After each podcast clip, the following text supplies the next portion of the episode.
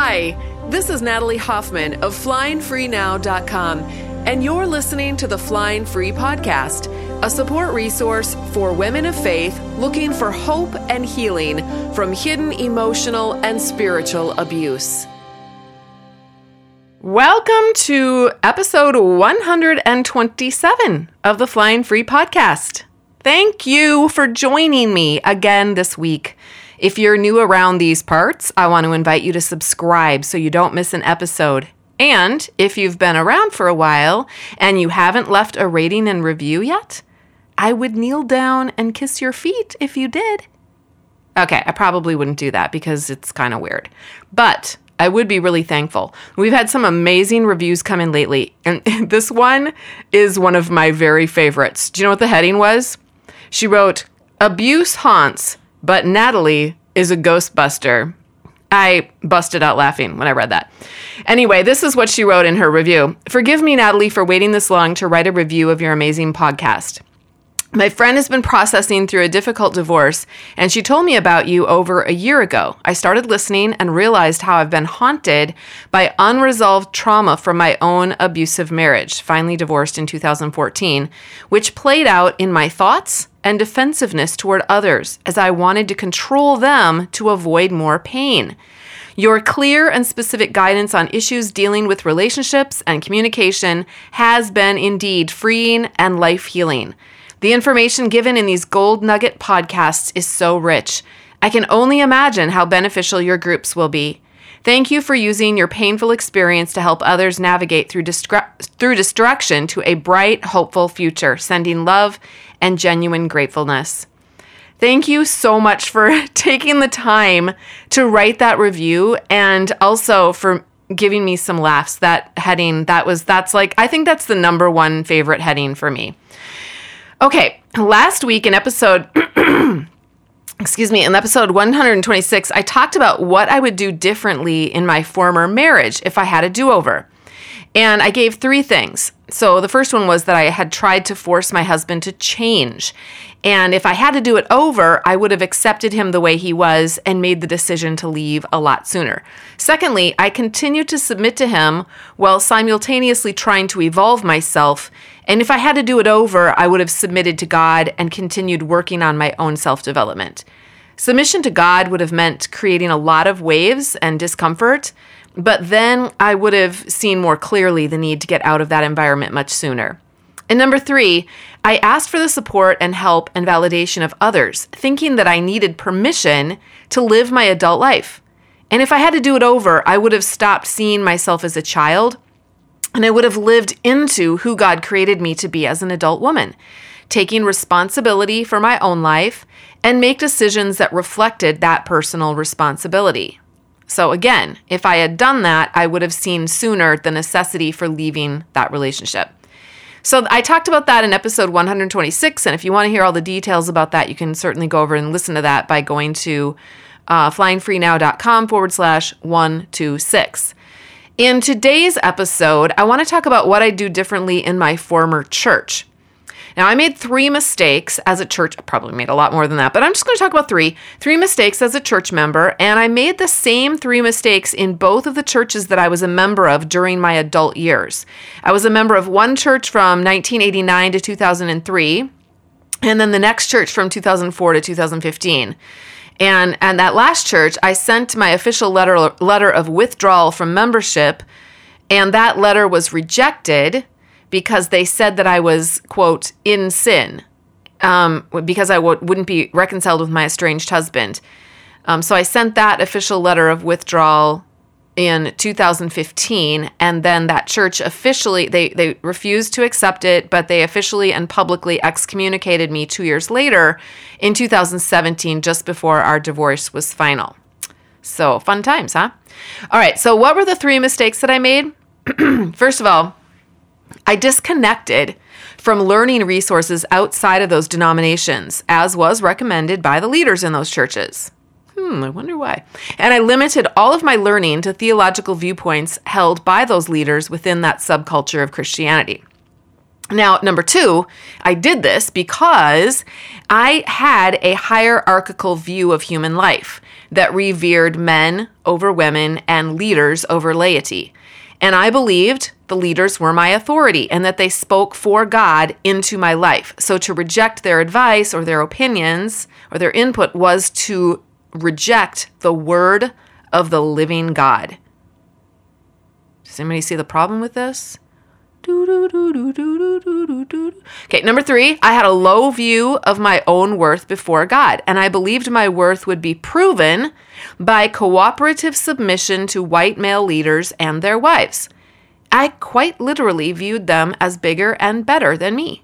Even the ones who were two decades younger with a lot less life experience, ministry experience, and biblical study under their belt.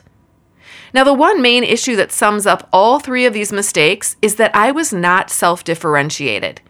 Self differentiation, according to one online definition, involves being able to possess and identify your own thoughts and feelings and distinguish them from the thoughts and feelings of others.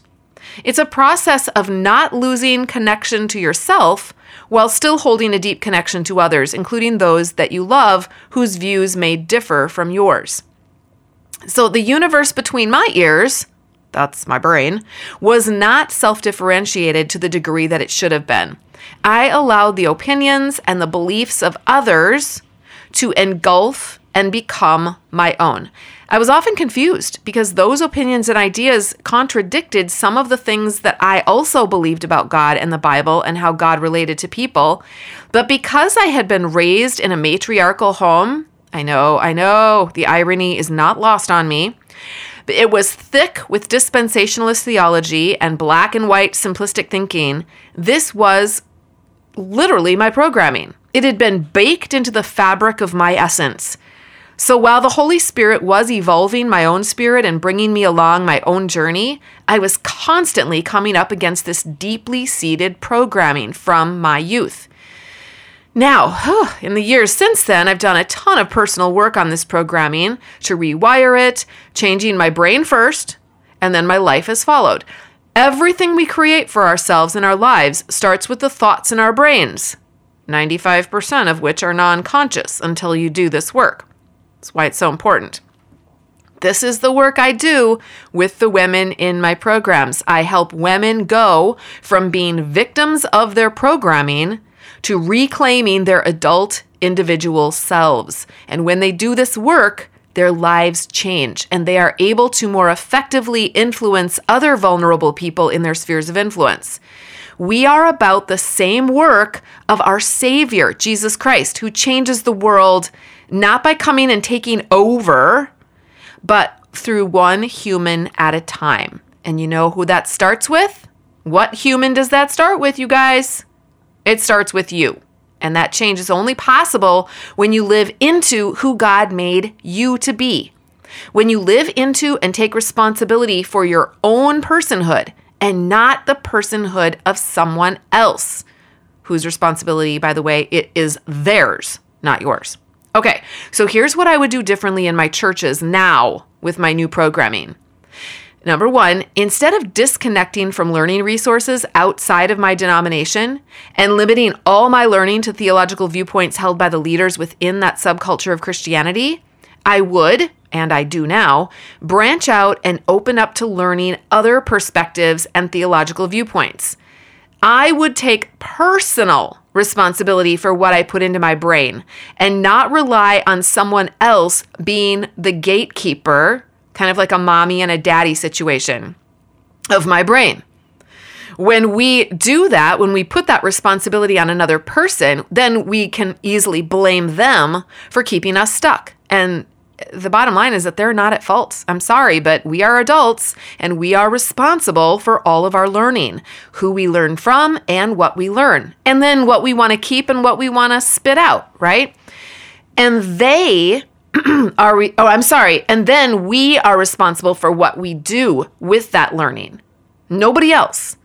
Now, does that mean that I beat myself up for not knowing what I didn't know back then? No way. Criticism and beating yourself up is unmotivating. Nobody thrives and, and under, you know, condemnation and criticism. What it means is that I hold compassionate and curious space for who I was while continuing to move expectantly forward into who I am becoming. I sincerely hope that five years from now, I'm going to be able to look back to, on this time and do another podcast on what I would do differently if I could go back to this moment in time. I hope that we're all changing and growing and learning and evolving more into the version of ourselves that God intended when He created us. Along the way, this means that we're going to be taking risks and making tons of mistakes, and all of that is good and right and okay. It's part of growing up. So if I were to go back, when someone would say, oh, never read anything by Rachel Held Evans, she is a heretic. I would have immediately gone out, excuse me, and read one of her books to see for myself just how heretical she actually is. And I would have loved her message and her heart. I would have recognized a soul sister in Christ. If I, I, think most of the people that told me not to read her had never read her either. If I were to go back when someone told me, there is nothing you can do if your husband is abusive, the Bible says a wife must stay and submit until you or he dies, period. A pastor actually told me this back at the very beginning of my marriage. I would have gone out and studied that for myself instead of just taking their word for it and I and and staying for 23 more years. All right, the second thing that I would have changed is my hierarchical view of human life that revered men over women and leaders over laity. I would no longer believe that the leaders were my authority and that they spoke for God into my life, or that to reject their advice was to reject the word of God. I would have known that this is actually what the Bible says is the consequence of sin in Genesis, in a woman's life. That Eve would no longer look to God but would instead desire the approval of her husband over God. And instead of that, I would be invested in breaking and reversing that consequence in my life by turning my heart back to God and revering Him over white men in suits and ties and white women in floral dresses. I would change my stance and my attitude from that of a submissive puppy to that of a raving lunatic no, no, no, no. To that of a loving, curious, and compassionate queen, because that is who I am in Christ. And I can have compassion on the white men and women and the fact that they impose their rules and regulations on others. Why? Because they lack self differentiation and shame, eh, not because they are living in the fullness of their potential and freedom and love in Christ. Because I would know that folks who are living in the fullness of their potential will always extend that same love and freedom and potential that they are living in to those around them. We cannot give to those around us what we do not possess. Instead of a hierarchical view of humanity, which is rooted in humanism and man made desperation for power and control due to high anxiety, I would view humans as equals, regardless of gender, social status, nationality, or race, and I would live into that, seeing myself as separate from others while still working toward healthy connection and personal development and growth. That would mean that when a pastor says, I don't know God, Instead of shaking and becoming devastated or angry, I would feel compassion for his inability to see truth or to know the God who knows me and him alike. This would mean that when I was told that I wasn't submitting enough to my husband and that I was scaring him with my own personhood, with being who I was, instead of trying to be smaller and fitting into their template of the perfect Christian wife, I would be able to have compassion and hold space for their lack of insight into seeing the amazing humans around them the female lights who were made to shine and share Christ in all the same powerful ways men did, and how this lack of insight on their part kept these white men from growing their churches and being the hands and feet of Jesus in the, their communities and in their corners of the world. How their ideas and grasping for power actually had the opposite effect and neutralized both them, the gospel, and the shining female lights around them. How one day God was going to see those shining lights free from the bushes of the white men so God could continue to change his world through his precious sons and daughters who were in alignment with his spirit and not just stuck in their own ego driven agendas. Number three, the third thing I would change is my low view of my own worth before God, which kept me from realizing my full potential as His daughter on this planet. I was afraid. Afraid of rejection, afraid of disappearing, afraid that my life had no meaning. And I had been indoctrinated with the idea that I would be accepted and seen and loved and I would have meaning if I submitted to the agendas of white men. If you only take away one idea from this episode, let it be this one. There are two things in this world that are opposites fear and love. Well, there are a lot more things than that that are opposites, but the ones that I'm going to talk about right now fear and love. Where you have perfect and complete love, you have no fear. And where you have fear, you have no perfect and complete love. Perfect and complete love is who God is. The Bible says God is that love, it is His essence. Fear is the opposite. Fear is the enemy. Fear is what keeps us from God, and it's what keeps us from our life that we were meant to live and who God intended us to be. Now, I was forced to look that dragon in the face when I realized that it was going to be either God or my church. And I knew it was a dragon telling me to pick it, lying to me that the church was God in my life. The church knew best, and the church was my authority. Power, control, manipulation, threats, fear. I finally recognized it for what it was spiritual abuse. And my God was no abuser God. I had to choose. And I chose to walk away from that church. You can read more about that journey if you go to my website, which is flyingfreenow.com. In the search bar, if you search Bethlehem Baptist, you'll see my um, my article about why they're an unsafe church for people who are in an abusive relationship. So I started seeing them as like children in a sandbox. And I, um, well, this is what I'll, I'll just say this. They were like these kids in the sandbox walk, watching a friend walk away and saying, You can't just do that. We decide who walks away and who doesn't. We will excommunicate you because we are in control here and you are not, and we want everyone to know it. And then they throw sand at the friend walking away. Now, I've had a lot of women in my program who've gone through this. And I always tell them, you know, it's like you're the teacher walking away from the kids in the sandbox. It doesn't have to bother you all that much because you're headed to the teacher's lounge where you can have an intelligent adult conversation with other adults over a cup of coffee. Let the kids have their sandbox. That's okay. Maybe they'll grow up someday, but that is not your concern. Your concern and your responsibility before God is you and your self development. Now, in order for us to feel like the teacher instead of a rejected child, we're going to need to start thinking and believing, starting in our brain, that that's who we are, that we are a mature adult woman. And we need to start living into that. If you're anything like me, you kind of think of yourself like a child. And if your brain is programmed that way, which, by the way, is the way that cultish communities and totalitarian governments like their people to be programmed, because it keeps the people controllable.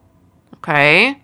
So if your brain is programmed that way, your challenge is going to be to do the work to reprogram your brain. The women who have been in flying free or flying higher, those those are my two programs for any length of time, they're going to tell you that they feel like they are growing up for the first time in their lives. They are becoming their adult selves. I'm telling you, it feels so good. It not only changes your life, it changes the world. I recently recorded a video. It's a butter, we call them butterfly stories for it's every month in the Flying Free program. I interview by video a survivor who is out of her relationship and she tells her story of how she met her husband, what her marriage was like, how she got out, and what she's doing today. And um, recently I did an interview, and towards the end of the interview, this woman shared how the Flying Free and Flying Higher program had helped her. And I'd like to play the, a little clip of that interview right now. The other thing I started doing during the um, divorce process was I started, I, I joined Flying Free. And I, um, and I remember doing that first little video session, Natalie saying, okay, you're gonna, you're gonna go from sitting up to crawling to walking to running to flying. And I thought, there's no way. There's no way. I don't see that ever happening. And then she'd say, I know you think that there's no way, but there is a way. you are going to do it. And I kept going, okay, I'm going to. And so my personality, I just dove in head first, kind of like that counseling thing. I'm like, I'm going to dive in head first. I'm going to do every journaling thing. I'm going to answer these questions. I'm going to watch the videos. I'm going to, and I, it almost became like Netflix. I was like binge watching the butterfly stories and the coaching sessions, and I had it on in my car. And it just became all this education just became so transformative for me. And so, and she was right. I was, I did go through that process and I was flying. And then when she started flying higher, I'm going, well, of course I want to fly higher. Who wouldn't want to fly higher? So sign me up. I'm going to fly higher. And um, so, so I went through the whole year of that, and that was so good for me. It just instilled everything that I was learning to where now it becomes a habit. It's becoming, you know, and I'm doing all the model stuff with my kids and um, helping them with that and being able to see. Even my neighbor across the street we walk and i'm like all right well what's your circumstance? And what are you thinking about that? And you know why is that so important to you? I mean so it's just like oozing out. And um and so but you can't do that unless you put the work in at the beginning. And so i just want to encourage all y'all to to be able to put all that um, put dive in head first and just go for it um, because it works. I honestly, I feel like I got more out of one month of flying free than I did nine years of counseling. Okay, believe it or not, we actually have quite a few people who that's one of the pieces of um, feedback they give us after they've been flying free for a while, um, which is kind of exciting. If you are interested in join, joining Flying Free, you can learn more. All the details are at joinflyingfree.com. That's for women of faith who are still in a destructive relationship or maybe dealing with a destructive, uh, spiritually abusive church or maybe spiritually abusive parents. And then flying higher is for divorced Christian women who are ready to take their lives to the next level. The work that we do in both programs is really self-differentiation. We I teach you, train you, equip you to be your adult female self. And that is it's really what it is is it's leadership training and it starts with being a leader in your own life and then you end up being a leader in the life of your children and the life of your community and the life of your church um, and the life, of really, everyone that you touch. And so I hope you'll consider joining. I'd love to see you on the inside. We have a lot of fun. And there is so much to explore in those programs. If you guys think the podcast is good and you like it, the podcast is like the snowflake at the top of an iceberg, okay? So dive in, and I'll see you on the inside. All right? All right. I'm all done. That's it for today. Until next time, fly free.